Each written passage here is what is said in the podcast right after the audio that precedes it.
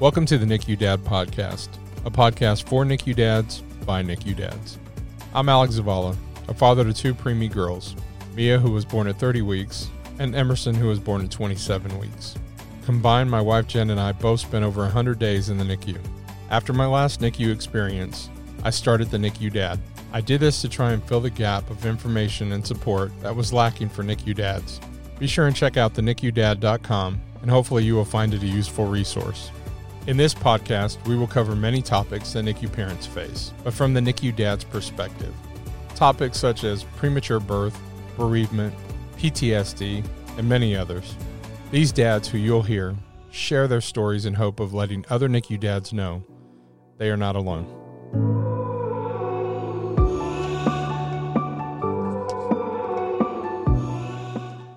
In today's episode, we'll be speaking with Dan Miller. Dan is a financial coach with Three Buckets Wealth Management based out of upstate New York. He is an avid reader, Mets fan, and a board member of the local Ronald McDonald House Charities. Most importantly, he's a husband to his wife Lindsay and the proud father of Benny, a premature baby born on Christmas Day 2019. Hey, Dan, I just want to thank you for being on here and, and being brave enough to share your story with us and your NICU experience. We really appreciate it. And if you don't mind, if you want to go ahead and get started and tell us about your your NICU experience and probably from that early pregnancy and, and how things were going for you. Sure, Alex. Yeah, thank you very much uh, for having me. Um, I will like to start by uh, thanking you for everything you're doing. Uh, I do remember pretty early in our NICU experience being on Google looking for some resources uh, on NICU parenting or what to do, uh, and, and I did uh, find your blog and your Instagram is really the only resource out there for NICU Dad. So uh, thank you for being here, and uh, I'm happy to be a small part of of, of the uh, podcast today. I appreciate it. Yeah, so uh, we started at the beginning uh, our, our, story. My wife uh, found out she was pregnant, and at the same time, we found out in the ultrasound that there was something in her uterus called a fibroid, which we became experts on. basically, they are fibroid is a cyst and we were told uh, this would be no big deal and uh, that actually fibroids are very common. Uh, we came to, to find out that you know, woman walking down the street might have five or six of, of these fibroids, and they're usually the size of a pea, and uh, and really cause no no problems. You know, uh, you wouldn't even know they were there. Uh, but unfortunately, my wife's fibroid grew, which is a little uncommon. So as we kept going to the doctors for our routine ultrasounds, they kept noticing that the fibroid was getting larger and larger and larger. Um, towards the ed- end of her pregnancy, this cyst was the size of a grapefruit. So mm. uh, our son was really fighting for some real estate and uh, and, and was out of room there in, in, in the uterus. So uh, through this process, we were transferred to a high risk team. We had to move our, our care to a different hospital. Um, and, and we were uh, being seen by the high risk surgeon um, who developed a, a, plan that we were comfortable with for for for the birth. Um, the the plan was uh, we were going to go in for ultrasounds every week as we got closer to her due date, uh, which was the end of February, uh, because w- we wanted to make sure two things happened. We wanted to make sure that the birth, the C-section, happened before he went into labor, because the fibroid, the cyst, was blocking the birth canal. So if he uh, attempted to uh, a, traditional birth, he, he, he would be stuck here, and they were concerned about his breathing and and his vitals. You know, traditional labor was was not an, op- an option here. Uh, and the other concern was the location of the fibroid, uh, which we learned if if the fibroid would would happen to be cut uh, by accident in the C-section, there would be a major blood loss and a major concern uh, for my wife's life. So uh, two major concerns. So we really, it was really important that we schedule the C-section uh, a couple weeks out from from the due date. Um, the pregnancy was very tough. this uh, this fibroid caused a lot of pain. Uh, my wife was was really in pain uh, the the second trimester. Um, we we kind of joked uh, she had a quote unquote easy first trimester. There was no morning sickness or anything like that, and we I should say I, you know, made light of that and said, "Oh, this pregnancy thing is is a walk in the park." And uh, unfortunately, we things took a turn there, and, and she had a very difficult and, painful uh, second trimester. Uh, she was hospitalized a few times. Um, we spent a week in the hospital um, with, with the fibroid pain. So this uh, this continued, and unfortunately, with this fibroid pain, obviously, when she's pregnant, there's not a lot they can do. Um, you know, they couldn't give her much pain medicine because she's pregnant, obviously, uh, and of course, they couldn't remove the fibroid um, eh, or do much about it. So the medical advice was, unfortunately, you just kind of have to deal with this with this pain and, and get through it. Wow. Uh, so one of the last kind of hospitalization and ultrasounds we had, they gave uh, my wife a premature birth test. I guess there's a protein that they can test for, and that came back negative. Uh, so uh, about a week prior to her inevitably giving birth, we were convinced that premature birth was not happening and that this pain was 100% fibroid related pain and she was not in labor. So that was the mindset that we had going into a Christmas Eve party. So um, Christmas Eve, we go to my parents' uh, house for for Christmas gathering, and uh, my wife's in in some pain. She's uncomfortable. Uh, we now know this was labor, uh, but again, that was not on our radar and and not what we thought was was even possible. Um, my 97 year old grandmother uh, pulled my wife aside and told her that she goes, "Oh, honey, you, you look tired." Uh, so that was uh, that was her way of saying, you know, something's not right here. My my poor wife is having a tough time. So we go home, and the pain gets worse and worse and worse. And I've I've heard this on on your podcast by a few other few other guests. You start to realize something's not right, and and there's actually a problem here. Um, so fast forward a couple hours, and my wife has had enough. She really can't can't deal with this anymore. So we call the hospital and they tell us to come on in and and they'll treat her for the pain. They'll they'll see what they can do for the pain. They'll, they'll do something. So we do not pack our bag that we have prepared because um, again, this is not labor, right? Yeah. Uh, and you had the test. Two o'clock. Yeah. yeah. yeah, we're we're convinced. Yeah. And uh, we we head out. Now it's Christmas morning, maybe around 2 a.m.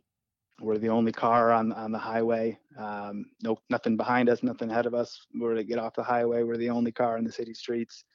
Um, and actually, right before we get off the highway, my wife's water breaks, um, which was a very alarming, scary thing. And at that point, uh, we don't even know what that means, right? So we run into the emergency room now, fully panicked, um, and and are quickly brought up to the labor and delivery floor, where we're told we do not have any time to call the high risk surgeon, who, of course, is not there, being it's Christmas morning, three o'clock in the morning now. Uh, we don't have time to do that ultrasound to check where the fibroid is. We got to go right now. We got to go now. We got to go now, right? So, really, out of a movie, we're running beside the stretcher. My wife's signing forms, and and it's a full sprint. I'm throwing the scrubs on, and and we head into the emergency ultrasound, uh, emergency C-section. Um, so I'm sitting by my wife's head. Uh, there's the big curtain here blocking um, the view as they perform the emergency surgery. Um, and the two doctors there uh, save my wife's life and give life to my son, uh, which was absolutely incredible.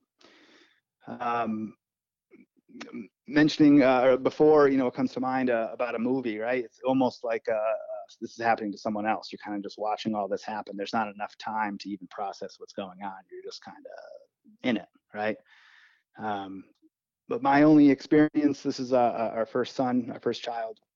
Uh, my only experience with any direct childbirth of any kind is is from a movie or, or TV shows, right? And what happens in those scenarios is the the wife smiles, the music changes, you hear the baby crying, and, and the baby is given to, to the mother baby's laying on the mother's chest, right? And everything's good. Uh, and that didn't happen here. The the room was silent. Uh, our son was not breathing. Um, you could hear a pin drop. We just kind of froze. Um, the NICU staff, however, was in the operating room. I didn't know it at the time. All of a sudden, this whole crew of people uh, had been behind me the whole time. Um, the NICU staff, they take our son, and they very quickly leave the room. Um, they go to an adjoining room, and the door closes behind them. And uh, if I kind of move my shift my weight, if I move to the right, I can kind of get a view of, of this door. And, and the door has a, a, a glass vertical panel mm-hmm. in it, a little window. And, and through that window, I can see them looking down at my son. I can see them breathing for him with the bag valve mask, um, forcing his lungs and getting oxygen into him. And uh, what what feels like maybe maybe a half hour, uh, you know, might have been a minute, uh, but finally we, we do hear him him cry. Um, prior to that, uh, my wife was yelling, "Is he alive? Is he alive?" And I was by her head saying, "Yes, yes, yes." Uh, of course, with no knowledge if that was accurate. Uh, so hearing him scream uh, gave us both uh, an unbelievable sense of, of relief. I'm, I'm sure my wife didn't believe me uh, or, or, or trust my answer. We we had no idea what was going on, right? Um, so um, in, in, a wonderful uh, sense of relief, uh, we're told that our son is going to be transported upstairs to the NICU, um, and we would be able to see him in a couple of hours. Uh, my wife still having some uh, complications from this emergency C-section um, and the fibroid. She is obviously admitted to the hospital and she spends a couple days as, as a patient. Um, and she's in recovery room for, for the next couple of hours. So I'm allowed to go in by myself first um, and, and, meet my son. And walking into that NICU, uh, into that room, it's uh, it's quite an experience, right? Anyone listening to this kind of knows that overwhelming sense where you you don't know anything you don't even know what you don't know um, you're just kind of uh, taken back by the by the weight of the situation by the machinery the the beeping the the incubator it's a very tough visual right? The first time you walk in that room it's it's it's really something. Um, i remember just being shocked at how small he he was right? And and how every inch of him is covered in these in these, this equipment that you don't even know what it's doing right? Um, prior to this i had no understanding what a premature baby was you know i i, I think i ignorantly thought uh, the baby is born small and the baby grows right i had no concept of yeah. the development and the challenges and and the and, and the incubator services that these these nicus provide right um, so that was that was our Christmas morning. Uh, walked out into the lobby. Now maybe it was five or so, five or six or so in the morning. Uh, by the time I went out there, and, and both my parents and my in-laws were there. Uh, a few hours later, our brothers and sisters and, and our nieces arrived, and our whole family had a, a Christmas morning breakfast uh, in in the NICU's lobby where where we would spend the next month. Wow, what a Christmas! That's uh yeah, yeah. yeah, when that that that first morning, um, you know, you spend some time with with the doctors. Uh, they went through an explanation to me, of course, of all these moving parts and and what each machine was doing and and the oxygen, and they kind of explain that EKG to you. Um, I, I, remember asking uh, every nurse or doctor who would come in. I remember asking, "Is he going to be okay?" is he going to be okay? Is he going to be okay? And and Alex, you, you may know they don't answer that question. Um, you know, maybe one they don't know or they can't tell you, or or maybe maybe secondly, what does okay even mean? Right? It's, it's they can't answer that Absolutely. question. So um, I, I started asking, what should I be asking? Was my question because I, I realized you have no idea of this process. I don't even know where to begin. So I started asking, what should I be asking you right now? uh, and I learned that was a, a, good way simply to get them talking. They that the answer seemed to be more timeline based, which I really needed. You know, they would explain to me, okay, next we're going to do a brain scan. After that, we're going to do this, or after that, we're going to increase the feeds. After that, we're going to, uh, you know, decrease the breathing. Okay. Um, so what should I be asking? And then I would follow it up with what else? What else? What else should I be asking? What else do we need to know? and I would keep asking that until they stopped talking, right? But that was my way of getting the information out of them, because um, that was the first couple days. You just didn't even know where to begin, right? You didn't even know what to do.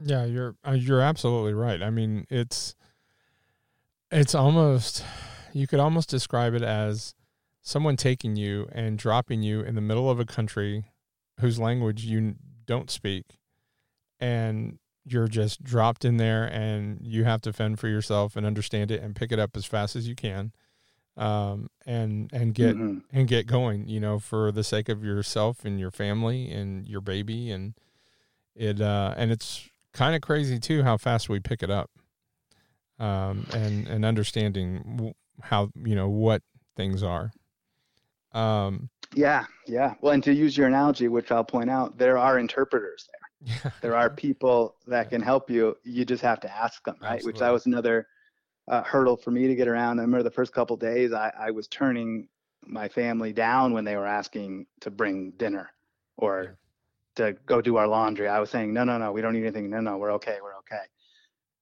Once it kind of settled that, oh no, we're not going home tomorrow, right? We're here for an extended period of time.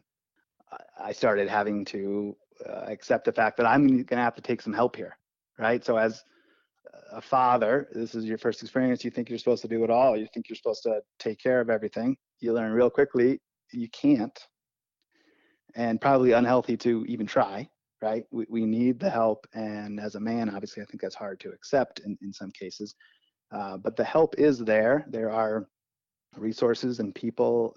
Maybe it's your family, maybe it's your friends, maybe it's the services provided by the hospital, right? But there are resources there to help us if we ask and speak up and then say yes and accept them. Absolutely. I, I think you, I mean, that could be, and I mean, I'm just sitting here hearing everything that I would like literally almost, we had almost the same experiences on, on, on certain things. Um, mm-hmm. even with us having the test that came back negative that we were good for two weeks. Um, right. But just, yeah, what what is that test? Come on. yeah, I, I, think it's called an FFN test. I I, I forget all the time, um, but I think for us as dads and being, you know, here you're going through the pregnancy and you're you're waiting for that birth of your baby, and then to be thrust into this this nightmare of a situation, and then to it's so hard you know, to ask for help or even accept the fact that you might need help, especially early on. And I, I think you're absolutely right. And it, you know, as advice, i you know, I, I, I think the earlier that you can understand that, that you need help and that you're not going to get through this by yourself, the better. Um, you know, I know for me, mm-hmm. I'm was stubborn and it took me a long time and, you know all that stuff weighs on you after a while as as you know. Um, so you guys had baby was delivered wife is recovering um, baby's in the nicu.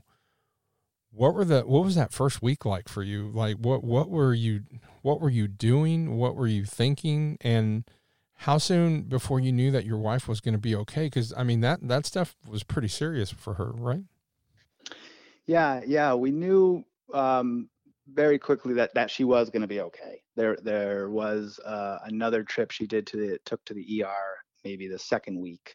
Uh, she had an infection and, and some complications, but but they were minor. So the life uh, threat, life and death situation with her was was simply if something happened in the surgery. Mm-hmm. So she was going to be okay, and she was fine.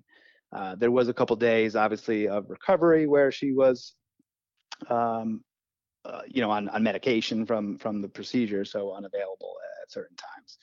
Um, but the the our focus, our focus was primarily on our son from the first minute, right? So um, thankfully, she was available and and and okay, and our, our both of our primary focuses was was our son.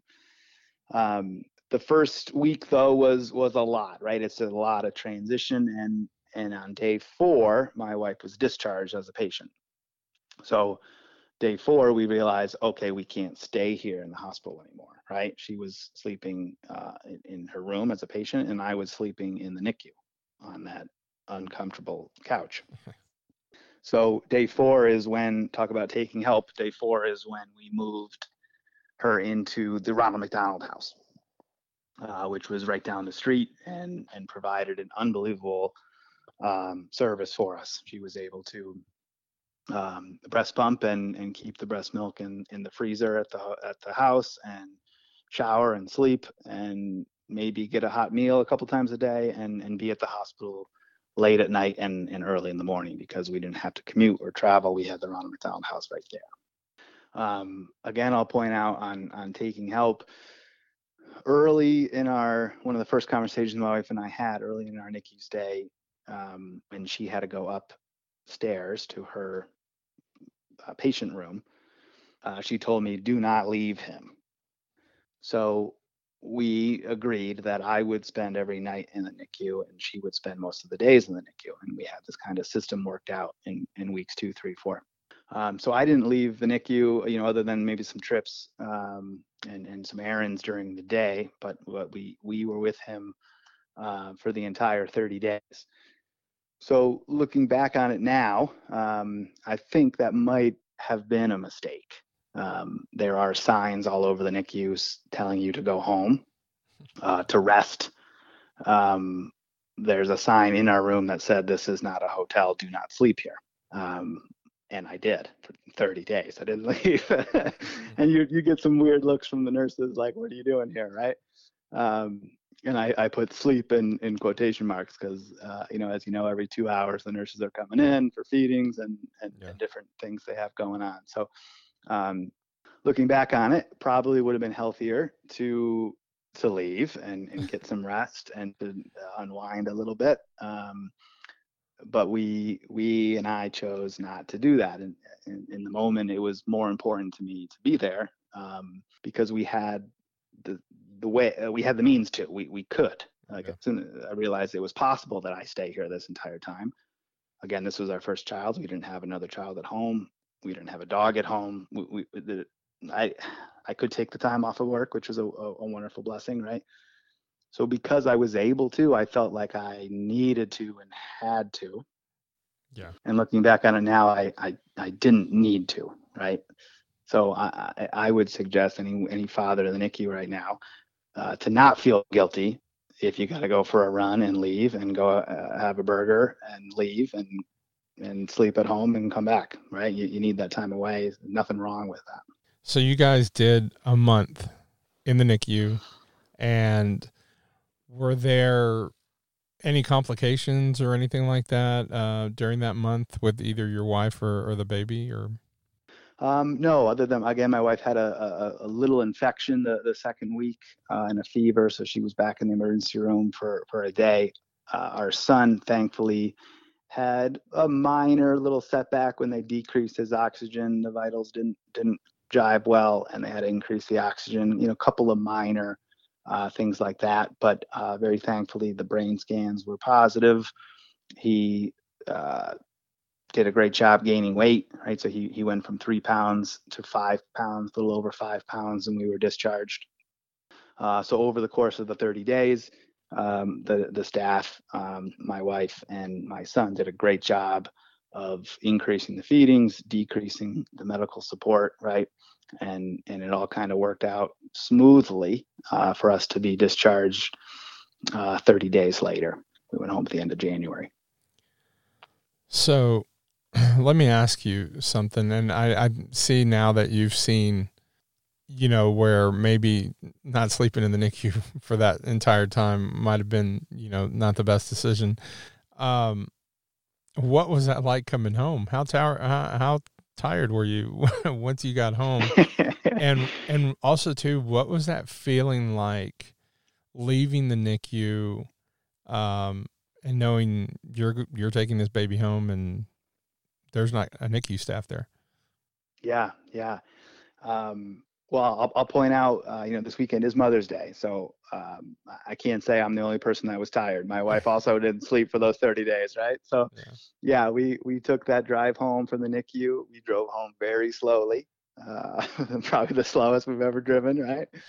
Uh, we my my wife sat in the back seat, and we double checked that car seat, you know, 10, 10 times before we we headed headed out of there uh, certainly certainly was scary, right? Like we we were confident and comfortable, but um, the the NICU staff did do a great job of uh, in the last certainly the last week that we were there.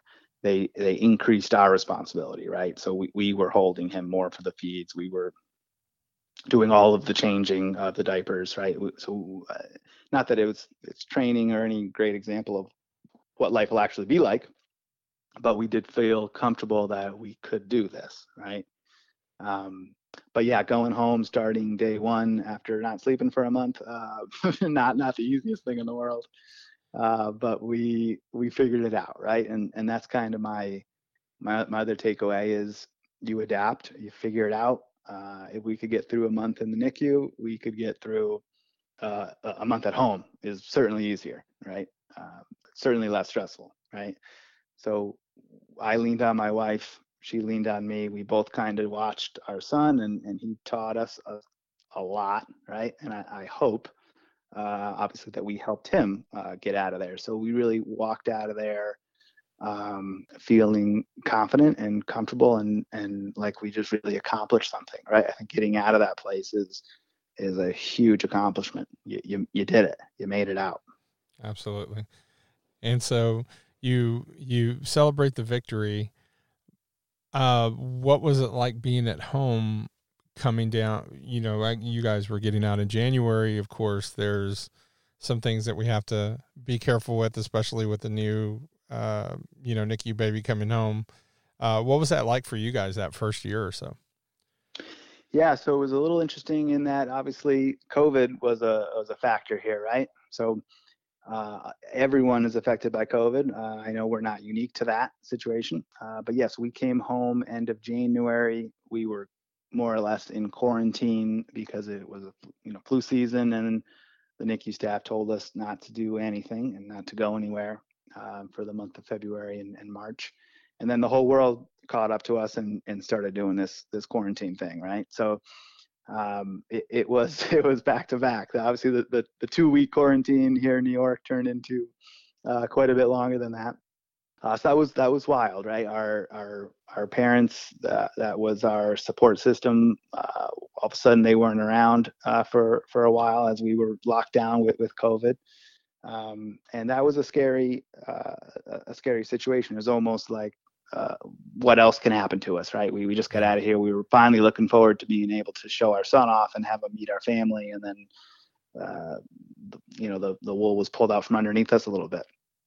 Uh, but again, another example. Uh, we got through it. Um, now things uh, here locally are are pretty much open back up, and and and our son is almost a year and a half now, and and and happy and healthy, and and so are we. So uh, another accomplishment. That's great. we're very happy about. Absolutely. Um, so I, what has life been like for you guys? Um, obviously, you know, it, you understand everything that you've gone through and all that you've accomplished with with your son, um, with Benny, right, Benjamin? Mm-hmm. Yep. And uh, so you and Lindsay, what what's it been like for you guys? Um, let's say life after the NICU. Yeah, so I, I will point out that it's it's a, it's a challenge, right? I mean, when you when you have this traumatic stress happen to you, um, you know what I've kind of realized, maybe even in the last couple of weeks, is well, Alex, just because I had a premature uh, child in no way means I know what your experience was like. You and I, although maybe they're similar, we had very different experiences, and we're going to walk out of those experiences being different, right? Uh, I, I, don't know what it was like for you. I know what it was like for me, right? Right. And what I realized is my wife had a different experience. So even within our marriage, we walked out of the NICU having different experiences. Uh, she felt very differently, obviously, through the pregnancy and and and the connection with her son and i had a completely different experience so you know the the, the stressors uh, are different um, what each other needs is different right? The support that i need is is different than the support that she needs. Um, and what we had to work on and realize is is how can we give that to each other? How can we support each other uh, respecting what the person had just been through? Uh, so a little bit of an adjustment period um, as we kind of figured out, you know, we, we transitioned, right? We became, we went from husband and wife to to a mom and dad, right? So we we have a different relationship now, and we had a an experience that was very unique uh, for each other that we had to uh, adjust and and be able to give uh, our partner what what they need to uh, to, to get by through, or to, to to get through it. Yeah, that's That's super important. Um, you, that's, I can't, yeah, that's, that's really important, man. Um, I know it's hard and I see it in NICU parents in the relationships. Um, you know, whether it's on the mom side or the dad side, you know, we all deal with trauma in a different way. Um, and some of us completely different. And so it's very hard for us, especially when you're going through it, to understand what your partner might be, you know, going through also. And sometimes you see relationships get stronger from a NICU stay. Sometimes you see, you know, things get worse. Uh, but it's, it's really hard and it's so important if you can just understand that for for each other that you know we all handle it differently. And um, you know uh, yeah it's uh, i'm so glad you said that because it's it's something that well even on on this end you know for us being nicu dads that we don't talk about um, you know. Yeah well I, th- I think and that's probably 80% of it is is talking about how you actually feel or even knowing what you actually feel right? So uh, personal experience, I was shoving everything down, everything, everything's fine, everything's fine, everything's fine. He's okay, he's okay, everything's fine, right? Uh, but maybe, maybe I am worried, maybe I am concerned, maybe I actually need this and this, and and therefore I uh, need to work a little bit on giving her what she needs, right? So. Um, being open and honest and vulnerable and having conversations, not um, not it doesn't come easy to to dads uh, or or men in general, right? So um, if you can, that's that's very important as well, for sure. Yeah, super important. Um, so, you know, a lot of times we go through the NICU stay, we have life after the NICU, and for for some, there's you're so grateful, I guess, for all the help that you did get, and you see there's a, a want sometimes to to give back and help others and and do uh, some volunteer stuff and, and things like that, especially around the NICU. Mm-hmm. You guys are involved in some stuff. What, what, can you tell us about that? Yeah, yeah. We um, I just recently became a, a, board member of our local Ronald McDonald House. Um, the Ronald McDonald House um, was really wonderful for for our family. So um, we uh, have a few different projects working on. Um, we have, uh, we were cooking meals for for the house um, and, and, for the guests there, which obviously became a problem with COVID. So uh, we're really back to the drawing board now as things are opening up and, and trying to figure out how best can we help in a in a post-COVID world. A lot of things still aren't possible here, but yes, uh, being uh, volunteers and advocates for the Ronald McDonald House is going to be a, a, big focus of us in, uh, in in 2021 and and in the future. Yeah, that's that's amazing. Um, so, I, our family, my family also is an ambassador family for the Ronald McDonald House, and can you describe what your experience might have been without the Ronald McDonald House? Yeah, cer- certainly a lot different. So we live about an hour away from the hospital.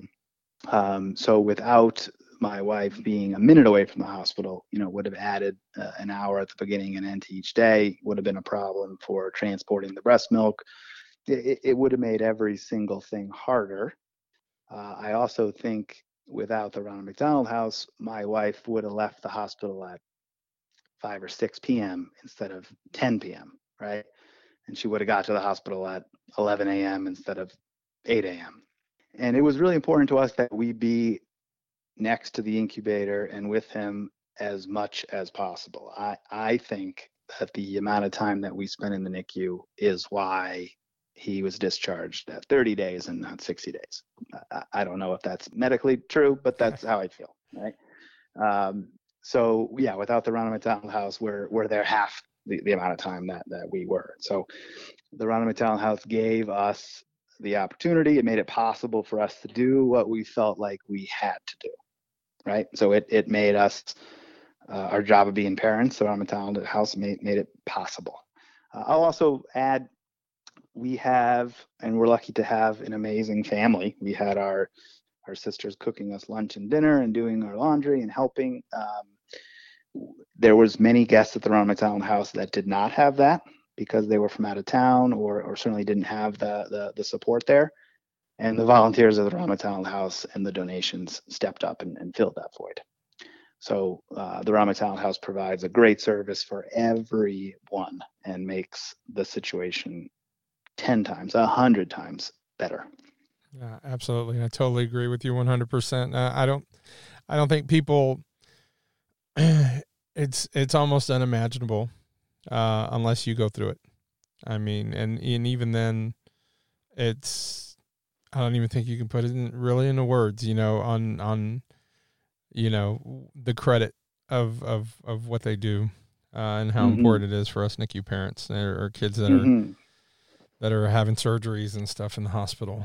Um, yeah, and there's volunteers there around the clock, twenty four seven. There's volunteers, which, uh, again, a year ago, uh, a year and a half ago, I didn't know it existed.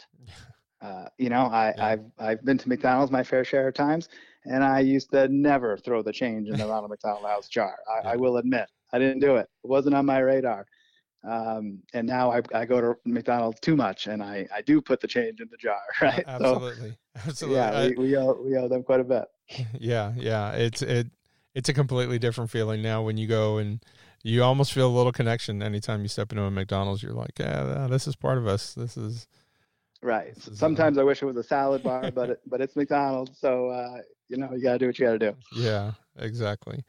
So you know through through this NICU experience and and everything like that and that you saw um, and experienced, what uh, what advice would you offer um, current NICU dads or or even past NICU dads? Um, you know that guy that's in there for the first day, mm-hmm. and you know also the guy that's been in there and and is out now. Uh, what kind of advice would you give them?